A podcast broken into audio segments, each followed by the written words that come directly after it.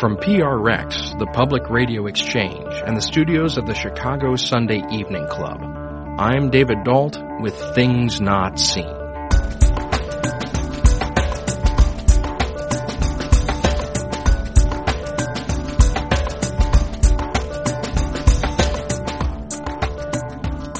On today's show, we run the gamut from twelve-step to dark matter and dark energy as we talk with Nancy Ellen Abrams. She's the author of the new book, A God That Could Be Real, Spirituality, Science, and the Future of Our Planet.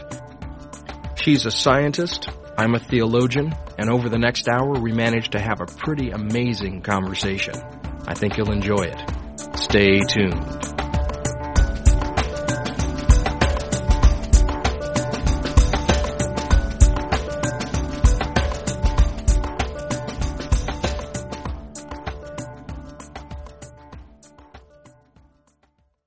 This is Things Not Seen. I'm David Dalt. We're speaking today with Nancy Ellen Abrams. She's a philosopher of science, a lawyer, and she's the author of several books, some of which are with her husband, Joel R. Primack, who is a, a cosmologist and astrophysicist. Together they have written The View from the Center of the Universe, Discovering Our Extraordinary Place in the Cosmos, and The New Universe and the Human Future, How a Shared Cosmology Could Transform the World. We're speaking today about Nancy Ellen Abrams' most recent book, A God That Could Be Real, Spirituality, Science, and the Future of Our Planet. Nancy Ellen Abrams, welcome to Things Not Seen. Well, thank you so much for having me, David. Well, I, I really enjoyed reading the book. I enjoyed being uh, presented with this very new way of looking at both our universe and our spirituality. But I wonder if, if as a way of getting into the conversation, you'd be willing to, to talk a little bit about about this word cosmology. When we say that your husband is a cosmologist, when we say that, that your husband uh, works in that field, when we say that you are writing from a perspective of cosmology, what does that mean? Cosmology today is the scientific study of the universe as a whole, the universe as a single evolving being, not the individual objects in it, although of course they play a big role, but how does the whole universe work? What is it made of? How did it develop? Why does it have the structure that it does? Why are there galaxies? Why are they distributed the way they are? That is what modern cosmologists study. But the word cosmology is really much older than that. And in fact, anthropologists use it all the time. And when they use it, what they mean is the picture of reality that a culture shares. And um, that could include how people are supposed to behave, what do the gods expect of them, why does the natural world work the way that it does, and so forth. So there are these two different concepts of cosmology, the anthropological one and the astrophysical one. And what my husband and I tried to do in our first book, The View from the Center of the Universe, which you just mentioned, is to bring these together, because it is possible now to have a picture of reality that we share that's based on the new scientific picture of the universe. We believe that they need to come together again because they've been separated for a long, long time. So cosmology, as you can see, is something I'm trying to um, I'm trying to improve the meaning of it to, to mean both the uh, picture of reality that a culture shares and the scientific picture, because I think it should be the same.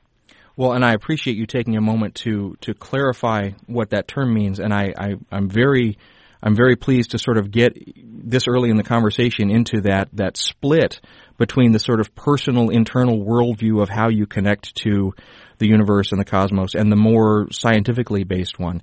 And you, you said in your answer just a moment ago that those two worldviews have been split for some time, and you talk about this in the book. And I was very fascinated at, at how that split occurred, and I wonder if you might uh, uh, tell us a little bit about kind of when those two worldviews were the same and when they when they began to split apart. Well, they were always the same uh, in the beginning. Um, the whole purpose of gods, the reason that the gods uh, became a concept in people's minds was that they represented the forces of nature. So in Of course, we can't really go back very much beyond written history, but if you go back to ancient Egypt and ancient Sumer, especially Egypt, which we know a lot more about, the gods actually represented they represented the forces of nature in the sense that there was a god that represented um, storms, there was a god that represented fertility, there was a god, you know, each of these important things had gods. And monotheism attempted to say that, no, there's only one God, and it controls all of those forces of nature. Now, that made sense in biblical times because people really had no idea how nature operated.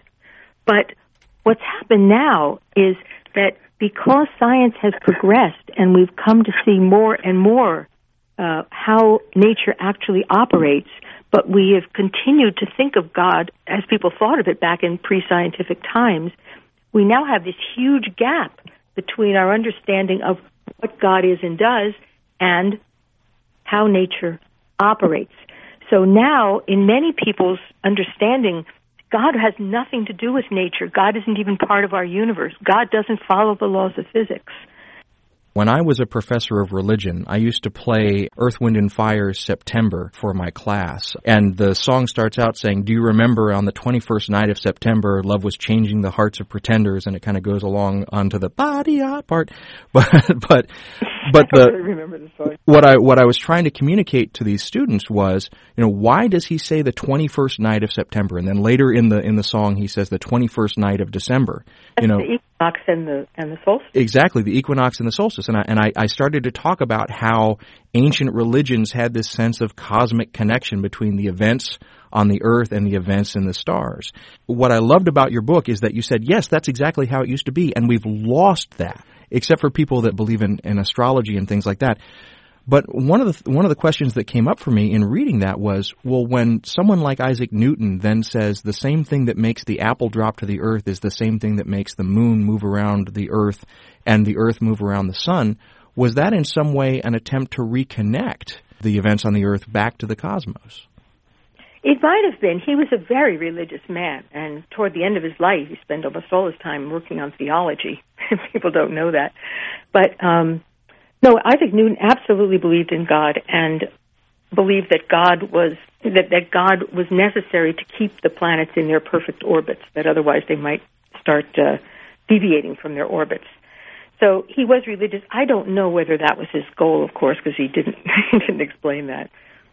This is Things Not Seen. I'm David Dalt. We're speaking today with Nancy Ellen Abrams. She's a philosopher of science, a lawyer, and an author. She's married to the cosmologist Joel R. Primack, and she's the author of A God That Could Be Real, Spirituality, Science, and the Future of Our Planet. We're we're looking at a way of reintegrating the very evidence-based understanding of the universe with an interior life. If I'm understanding your book correctly, you're trying to give that a grounding. Is that correct? Yes, but it's it's much trickier than anything Isaac Newton could possibly have imagined. Here's the big difference between his time and biblical times, in fact, all earlier times and today. And that is that um, in the last twenty to thirty years, the scientific picture of the universe has changed drastically. When I was um, in college, and I was studying physics, um, I was taught that the Earth is an average planet of an average star in a universe where really no place is any different from any other. And what we know may go on infinitely. And my husband has been one of the lead researchers in the world, in fact, one of the creators of the modern theory of why there are these structures of galaxies and how they formed and so forth. And so if he, he has been working on this theory for well over thirty years. I've watched how the theory has developed. It's been quite a drama, but I've watched this new picture of the universe emerge, and it is not like that at all. It turns out we're living on an extraordinary planet. It's so unusual, we've never found another one like it, and they've discovered well over three thousand extrasolar planets. That means planets of stars other than the sun. None of them are like the Earth. We've also discovered, I mean, they've discovered, I almost say we because I've lived through this with them, they've also discovered that the universe is not made of atoms, mostly. There's very few atoms in this universe. Mostly, the universe is made of dark matter and dark energy, which are these two very mysterious substances. So dark matter is matter in the sense that it has gravity, but it is not made of atoms. It's not made of the parts of atoms. It's totally invisible because it doesn't even interact with light. And dark energy is the energy that is making the expansion of the universe accelerate. That's also something that wasn't known until recent years. People thought the expansion of the universe started out really fast at the Big Bang and has been slowing down because of all the matter in it. But that's not what's happening. That did happen for about nine billion years. And then about five billion years ago, the slowing down turned around and the universe is now accelerating in its expansion. It's expanding faster and faster. So the energy that's making that happen is called dark energy. And the interaction between dark energy and dark matter is what has spun the galaxies into being, the visible galaxies into being. And those galaxies are the only possible homes for life, for planets and life. So without dark matter and dark energy, we would never have been here. This is a completely different picture from what Newton thought. He could, he he didn't know this was a dynamic universe at all. And it's completely different from what they discovered in the nineteen sixties when the expansion of the universe was discovered. No one knew there was anything like dark matter or dark energy, and yet it's almost it's ninety-five percent of the whole universe. So we really are in a in a new phase of Uh, of understanding our universe. Well, a moment ago you were talking about these recent discoveries that your husband was, was a, a key part of, the notions of dark matter, which don't interact with light but make up a predominant amount of the mass of our universe, and dark energy, the energy that helps to sort of push the universe into an ever-expanding, uh, I don't even know if sphere would be the right word, but pushes the expansion of the universe. Now, these are these are catastrophically large concepts to be looking at, and yet you say that that in all that vastness, with all that we've discovered, that the Earth is a very unique uh, a unique planet in that whole sort of scheme. Now, there are certain religious people who would say that's absolutely the case. Earth has to be the unique planet because it was consciously created by a conscious God to be unique, and no matter how vast we might discover the universe to be, we will never find another planet like the Earth. Um, so are you saying something like that, that we are that we are singularly unique, or are you saying oh, that we are God, just very, very rare? No, I'm saying we are indeed unique. Uh, whether it's singular or not, I mean, we really don't know what's out there. There could be somewhere, there could be a planet vaguely similar to Earth. It'll never be exactly similar to Earth. But I'm not saying that God created it. I do not believe that's true at all, and I don't think it's necessary. Uh, if this planet were not uh, the kind of place where intelligent beings could have evolved, we wouldn't have evolved here. So obviously we could only have evolved on a special kind of a planet. It looks like life of our complexity is quite rare in the universe, although life of a much lower complexity could be quite common, like microbes. They could be quite common. Now, what I'd like to highlight about your book, and correct me if I'm wrong on this, but you you want to push in a spiritual direction. You want to push into a direction that, that opens itself up to, for want of a better word, for the metaphysics behind the physical. But you want to do that in a way that is just absolutely grounded in what we can know and the physical evidence that is available to us. Is that a fair characterization of your work? Yes, I do. That's exactly right. If you're just joining us, this is Things Not Seen. I'm David Dalt, and we're speaking today with philosopher of science and author Nancy Ellen Abrams. We're talking about her new book, A God That Could Be Real, looking at the effects of cosmology on understandings of religion in the twenty-first century. We'll be back in a moment.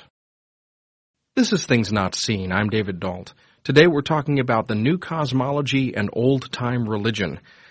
We're speaking today with Nancy Ellen Abrams, author of A God That Could Be Real. She applies the findings of science about dark matter and dark energy to an understanding about religion for the twenty-first century.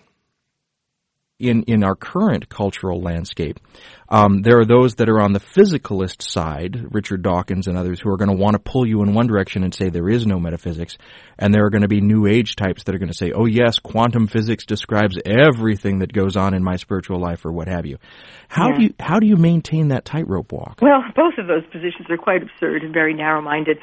Here's what the Richard Dawkins school says. They say the only important version of God that we need to refute is the literal biblical one. That is, God created the universe. God was there in the beginning. God knows everything. God can break the laws of physics, and God plans everybody's life. And they say none of these things could have happened, therefore God does not exist. Now, what I'm saying is those particular characteristics, it is true, can't really exist in the kind of universe that we now know that we live in. But that's no place to stop, because all those people have said is, this is what God can't be. But they haven't even attempted to approach what God could be. And the way that we think about what God could be really should be fed by and nourished by the knowledge that we have in our time. We can think about God in such more creative ways than people thought about it in pre-scientific times. We don't need to have a God that knows everything, because it's impossible to know everything in a universe, in a relativistic universe. There's no way that any intelligence can know everything in the universe, because the knowledge doesn't even exist. Knowledge, truth is largely local. In a relativistic universe, in different frames of reference that are moving at different speeds, the same event will be seen completely differently, and it isn't a matter of perception, it's a matter of reality. So there's no such thing as omniscience. It's simply impossible. Now, what I want to make sure of as we're going into this part of the conversation is that our listeners keep up with us. So you've just used twice now this term relativistic, and um, if I'm if I'm correct, that's a that's a reference to Einstein's theory of relativity yes. from from the early part of the twentieth century. Yes. And so, just briefly, uh, when we talk about relativistic effects, what are we really talking about? We're used to Newtonian physics, and we we live in an, a Newtonian universe. But you're talking about uh, a set of knowledge that kind of knocks that, to use my old New Testament professor's phrase, into a cocked hat. That that that at the at the level of great speed, or even at the level of great distance, or at the level of microscopics, that we're we're talking about a universe that doesn't run by Newtonian principles. Is that correct? Well, um, on the very small scale and at, at slow speeds and Um, short times and so forth, Newtonian physics certainly does work. But when you are talking about the universe as a whole, Newtonian physics does not work. There we have things moving at, um, well, close to the speed of light, and um, great time um, stretches, and it, it's just completely different. The situation is very different on the large scale. You have to use relativity to understand what's going on. And What, let me just step back a little from explaining the technical part to explaining why I want to bring in the technical part. Yes. And that is that if you believe something and then you find out that the facts on which your belief is based are simply wrong, it only makes sense to change your opinion. That's what we're doing with our picture of God. We have this picture of God that was developed in pre-scientific times, long before science, in fact, thousands of years, and we're holding on to it even though we have knowledge that shows that the way we're thinking about it is wrong and impossible. So it's very important to understand what are the facts. What are the facts that show us that this picture of God is wrong? I am absolutely not saying with the atheists that God doesn't exist. Not at all. But what I'm saying is they have a point, because what they're doing is trying to refute the wrong picture of God. Then they conclude there is no God. That is not a valid conclusion. The conclusion then is, well, is there some better way to think about it? Now, there is. And if we use the knowledge, the new knowledge that we have now, which is the first in all of human history picture of the universe that's actually based on evidence, then we can have some a much deeper understanding of what God could be given the universe that we live in. So that's my that's my project here. I just want to bring us up to date. If you're just joining us, we're speaking today with Nancy Ellen Abrams. She's a philosopher of science, a lawyer, and an author, today discussing her most recent book, A God That Could Be Real, Spirituality, Science, and the Future of Our Planet. Last year, I was having a conversation on this program with the religion writer Phyllis Tickle, and she made the statement, which I've heard her make often in public, that in the twenty-first century, people who are going to seminary to study religion should be required to take classes in physics and cosmology. And first of all, I just want to ask, do you agree? Absolutely. I think everybody should, because this is our universe. This is not some technical thing that uh, experts discuss uh, in ivory towers. This is our picture of the universe.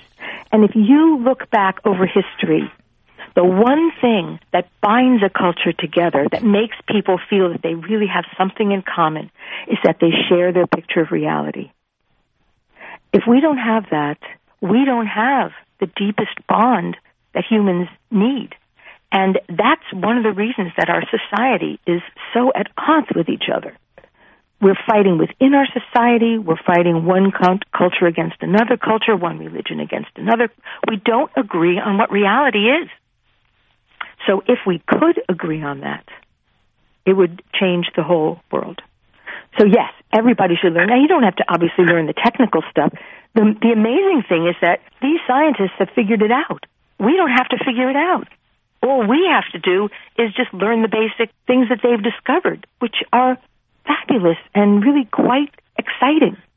So yes, I think everyone starting in elementary school should be learning what kind of a universe we actually live in.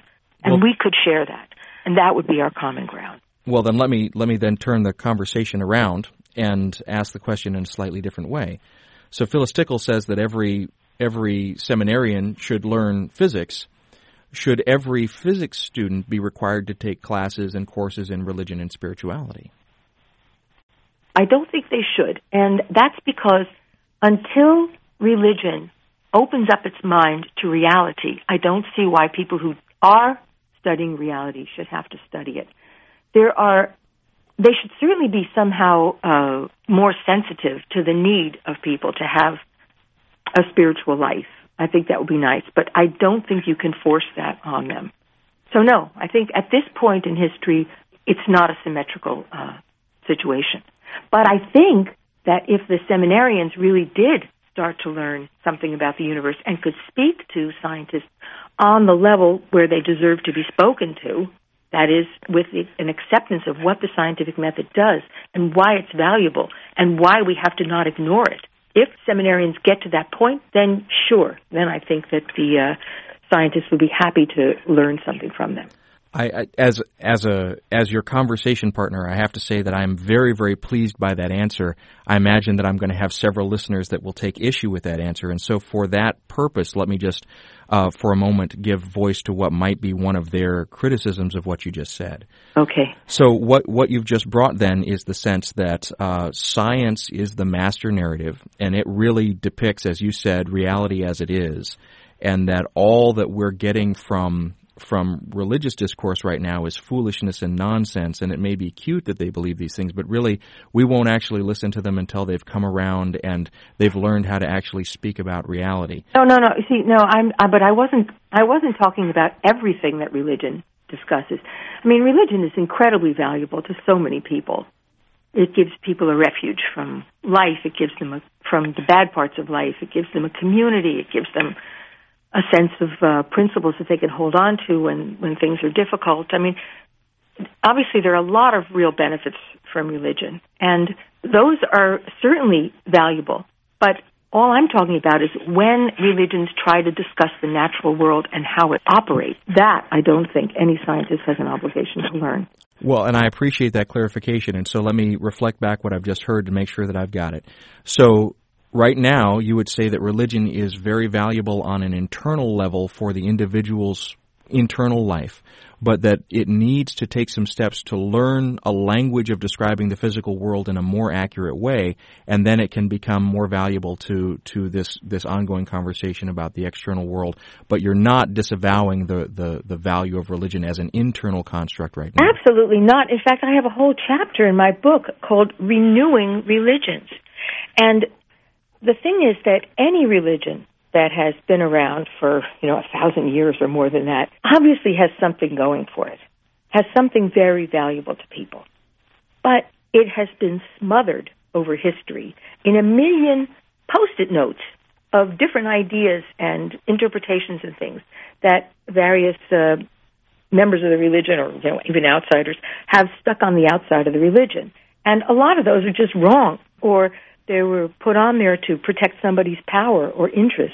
I don't know what, but the thing is, it's important to clean that stuff off. It's important to find out what the core truths of our religions are.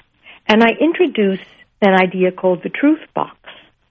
And I think that every religion has a truth box, but a lot of stuff on the outside doesn't belong in it and is does not have the same state, truth status as the core ideas.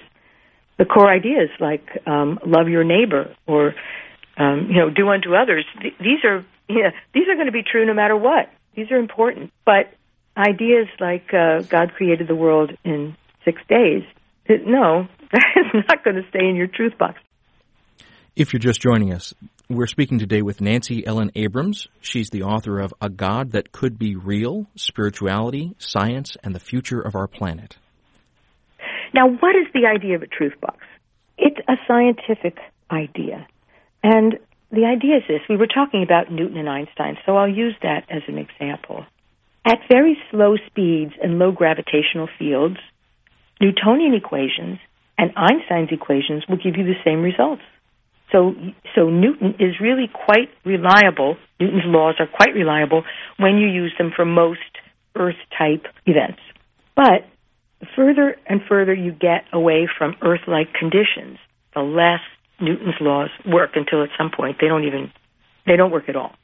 So what we have is a story where a later theory, that is Einstein's theory, corrected a lot of what Newton's theory would have predicted. But it doesn't change it within the truth box of Newton's theory. So you could say that Newton has a box, and it's surrounded by relativity. And inside uh, the truth box, you can still rely on Newton. As soon as you get outside the box, you can't. And then you have to rely on relativity. Quantum physics is similar in that it also encompasses Newton's theory. So Newton's truth box is also encompassed by quantum theory, but quantum theory and relativity do not encompass each other. So neither of them can be a final theory. There has to be something, and there will someday, probably in the future, be some theory that encompasses all of that. So what we can say is that until we know the limits of a theory, we can't know how reliable it is. But when we know the limits, then we know how reliable the core part of it is, which leaves you with this ironic situation in physics that until you know that a theory is false, you can't know that it's true. Do you know what I mean? So when you discover that beyond a certain level, the theory is false and doesn't work, that's when you know that within that box, it's true. So no one can say that Einstein's theory of relativity is true yet until we discover what its limits are.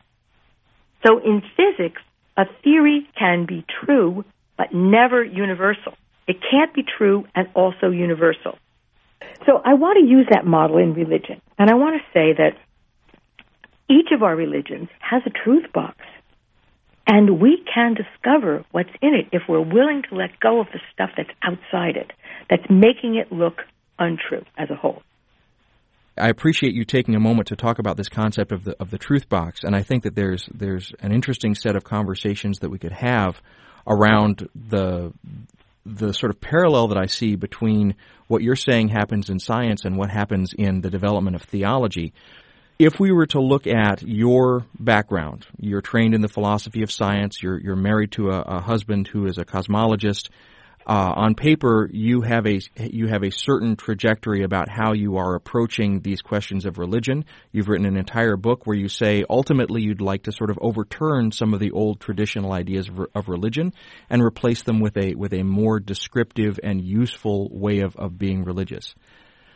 If we were to look at me on paper, uh, I'm a trained Catholic theologian. Uh, in many ways, I haven't made it out of the fourth century in terms of my thinking and my theology in terms of religious matters. And I'm I'm sort of what you'd call a company man on, on that on, in that regard. Do you I, really believe that? Oh, that you haven't made it out of the fourth century? Well, that that that in in terms of in terms of not descriptions of the physical world, but in terms of the way that I talk about things like uh, the divinity of Christ, the virginity of Mary, those sorts of things, I, I I find a lot of resource in in that particular period of time when I do my theological work. And that's all to say that on paper, you know, I'm committed to the tradition that you're trying to overturn. Now, where I found an interesting piece of common ground with you was that you you foreground the book and, and talk about coming out of the twelve-step tradition. I also come out of the twelve-step tradition, and working that particular set of, of traditions has been just fundamental to me being a, a functioning person. And it sounds like that was a similar a similar experience to you, and I wonder if you'd be willing just for a moment to, to talk about that with our listeners and sort of yes. how, how that experience brought you into this broader question of spirituality. That that experience is definitely what brought me in, because really I was an atheist to start off. I mean, I wasn't a, a Dawkins type in the sense that I was in your face about it, but I had never heard any description of God that didn't sound to me either impossible or else so vague as to be empty. And then when I had to get into a twelve-step program, I had great doubts that I could do this because I had no idea how to think about higher power. But, you know, when you're in a twelve-step program, you don't have a lot of options, and um, you can feel pretty desperate, and I really did. So in a twelve-step program, when it refers to God, what the actual words are, God as we understood him. But I started realizing that um, hardly anybody really had a meaningful understanding of God.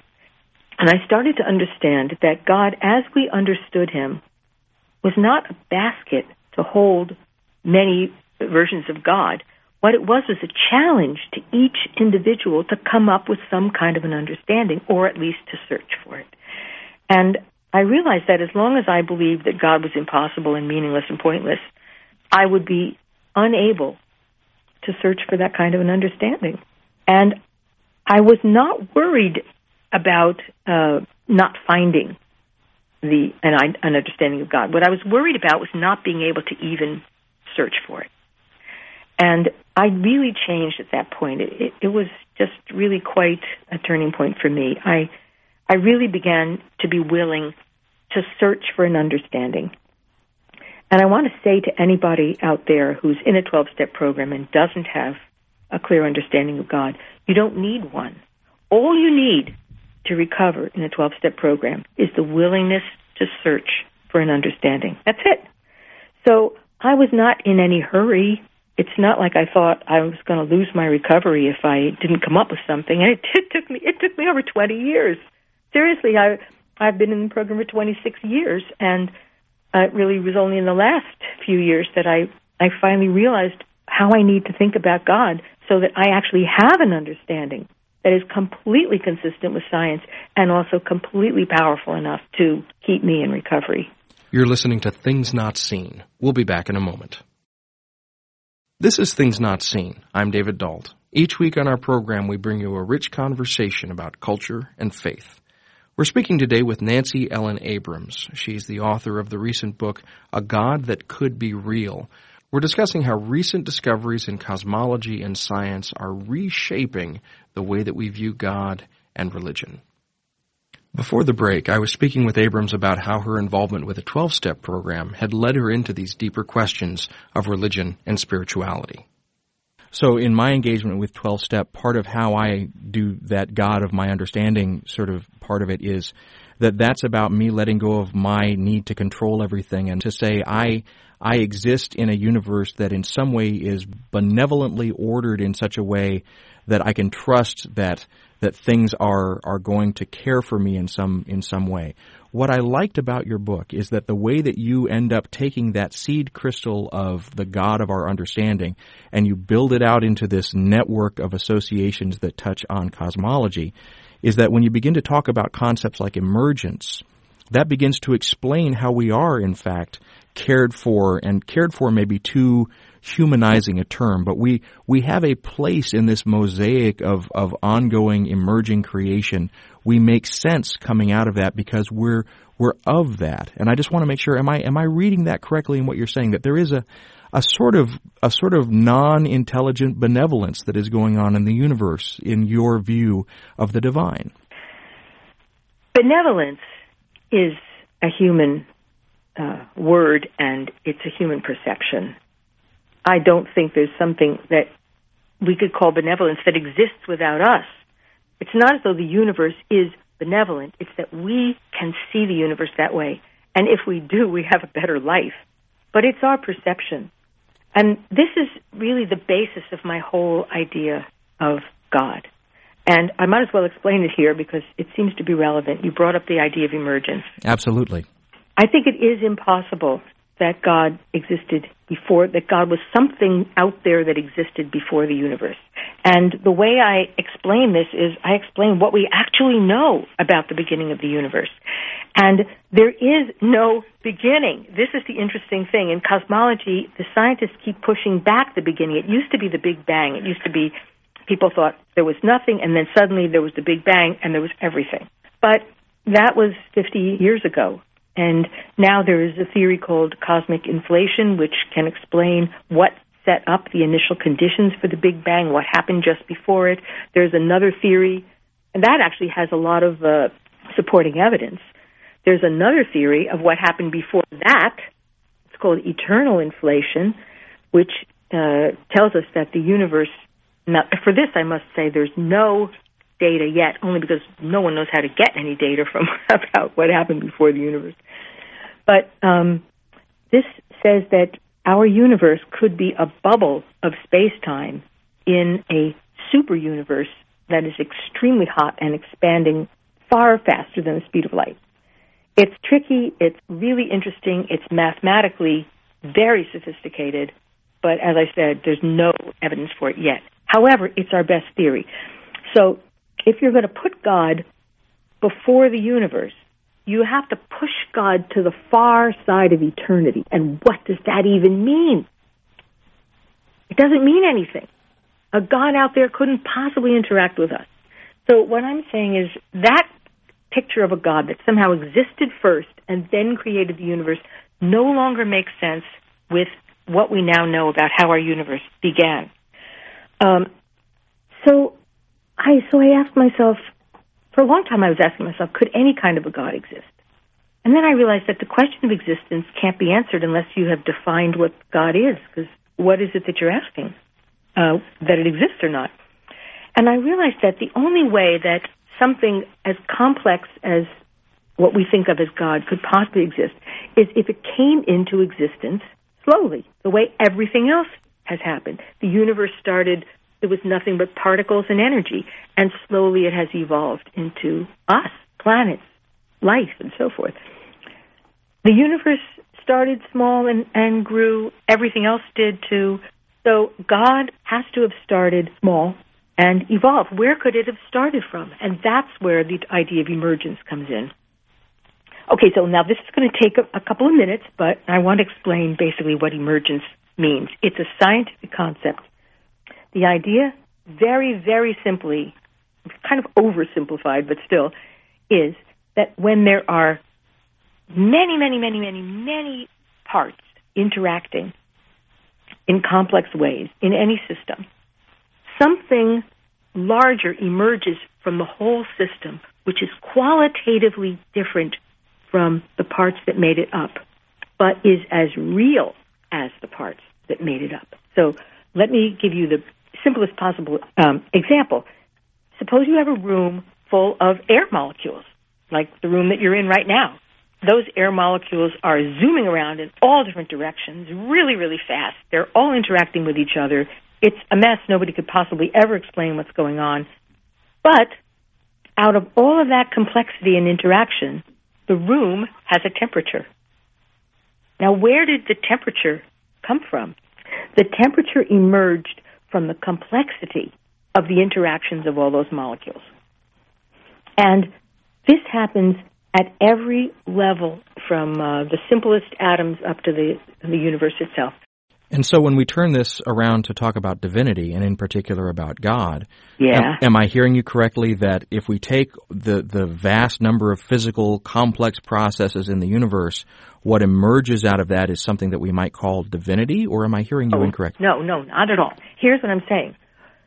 When the, the only place that God could have emerged from is human beings, not from the universe, but from human beings. What aspect of us? Many things have emerged from us. The the economy, the global economy, has emerged from humans trading goods. Governments have emerged from people trying to make other people live in a decent way, and so they, in a reliable way. The media has emerged from our insatiable desire for gossip and knowing what's going on. Um, these are real phenomena. The media is real. The government is real. But they're not human, even though they emerged from human activities. Now, this is where I think we can find God, because what could God possibly have emerged from? It has to be something much older than trading goods and, and trying to build governments. I believe that God emerged from the staggeringly complex interactions of human aspirations. I think that aspirations are the key here. Our aspirations are real because they are what make each of us into an individual. Without aspirations, each of us would just be uh, basically meat with habits. We wouldn't really have any goal. We wouldn't have any purpose. We wouldn't have any desire to do anything. Our aspirations are what push us, and they are really what divide us from the primates, the other primates, because the other primates don't appear to have aspirations. They play, but they don't really try to make life better for their children than it was for them, or to do things in a new way. So aspirations are the key to what make us human, and our interacting aspirations have led to this enormous planetary phenomenon that has arisen from the human species. And that, I believe, is real. Now, whether you want to call it God or not, that's the only question. I'm actually discussing in this book, when I say a God that could be real, I'm discussing a phenomenon which is real. An emergent phenomenon from human aspirations. It's real. It needs a name. What is the best name for it? Well, this emergent phenomenon is the creator of language. None of us could have created language on our own. It's the creator of science. It's the creator of art. All the endeavors of humanity that were aspirational and remain aspirational. We can say, we can choose to say, that these were the creation of this emergent phenomenon. So for me, that is God. That is what really matters about God. This is Things Not Seen. We'll continue our conversation with Nancy Ellen Abrams in just a moment. If you're listening to the show for the first time and you like what you hear, we have over fifty shows archived on our website, things not seen radio dot com. And they're all free and available for download. And if you want to carry them along with you, you can subscribe to our podcast on iTunes.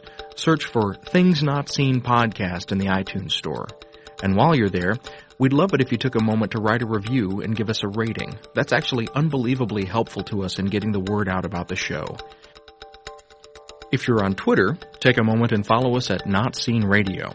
If you want to keep up with me and the silly things that I tweet about, you can do that by following at Dalt Radio. And one more plug. If you haven't discovered our Daily Religion Moments podcast yet, you're truly missing out on a treasure.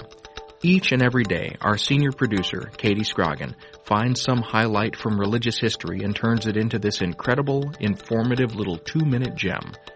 And even better, we have all of them archived on our website. You can go back and explore all the catalog just like you were traveling back in time. And thank you, as always, for listening. This is Things Not Seen. I'm David Dalt. We're returning now to our interview with Nancy Ellen Abrams, author of the recent book, A God That Could Be Real. There are certain texts from various religious traditions that I think would be very comfortable with what you're saying. And I, I think, for example, the first few lines of the Dao De Jing, uh, the way that can be named is not the constant way, the name that can be named is not the constant name. And even if we look in Christianity in the in the nineteenth and twentieth centuries, we could find people like Ludwig Feuerbach who says, you know, we are really projecting our aspirations into the heavens, and that's that's what we what we call God. But there are going to be critics who will simply say, no, at the end of the day, that doesn't describe this phrase for me. Jesus loves me, this I know, for the Bible tells me so. And so my question now would be, you must have gotten pushback against this as you've been out talking about these concepts, teaching the courses that you've been teaching as you've been talking about the book. And I'm interested both if, if you have gotten pushback, sort of if, if you could characterize it, and what do you consider to be the most reasonable pushback that you've gotten uh, from people that don't accept your premise? Uh, reasonable pushback, I can't really say that any of it seems reasonable to me, because the the way that people push back is they hang on to their metaphors and they get closer and closer to interpreting them literally. I think that all of those beautiful phrases that you just quoted have tremendous meaning, and they can be used metaphorically as they were intended to be. These things were never intended to be taken literally. Literalism is a relatively new way of interpreting religion.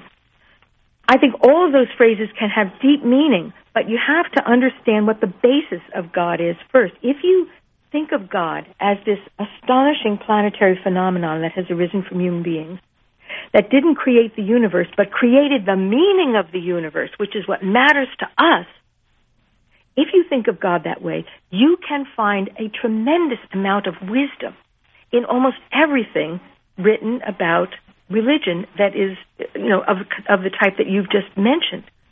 But you have to have the basic idea first, that God cannot be a universal phenomenon. We can think of it that way, but there's nothing out there universal without us. Without us, there cannot be a God. There cannot be. And that means that God will live forever as long as we live forever. Well, now this next question is sort of conjectural. This is this is a next steps question. You've you've written the book, and you have said in the book that, that you would like to have uh, a sort of rehabilitated religious con- consciousness for the sake of, and your phrase is, planetary morality. And I, I'd love to talk about planetary morality, but I also want to ask the question, do you see the possibility that this way that you have described uh, the God that could be real, could that become the basis for a new religion, or is this simply an exercise in individual consciousness raising from person to person to person? I don't really know what creates religions. Um, I'm not interested in creating a new religion at all. I don't. I think that would really be defeating my purpose. What I'm trying to do is to find, well, I have several goals. One, of course, was for myself to find a way to think about God that I could be directly connected to. If God is emerging from all of us, from our aspirations, that means that every one of us has a direct connection to God. And every time we aspire, we are actually enlarging God. And when other people aspire, they are enlarging us. So this connection is real and present, and you can feel it, and you can pray to it, and you can feel connected. That's what I needed, and that's what, for me, this is. But it turned out to be much more than this, because in order to understand this God, you have to first accept that we live in this very strange universe, which I like to call the double dark universe, because it's made mostly of dark energy and dark matter. So living in this particular universe tells us what can't be true of God. It never tells us what can be true. I mean, science can never tell you what the truth is, but science can tell you that certain things can't be true. In other words, it can rule things out. And all I want to do is rule out the things about God, the things people say about God that make it look unreal, and say, well, what's left? After we rule those things out, what's left?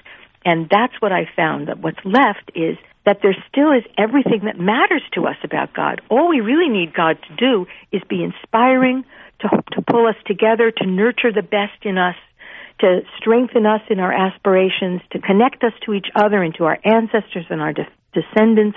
This emerging phenomenon can do that.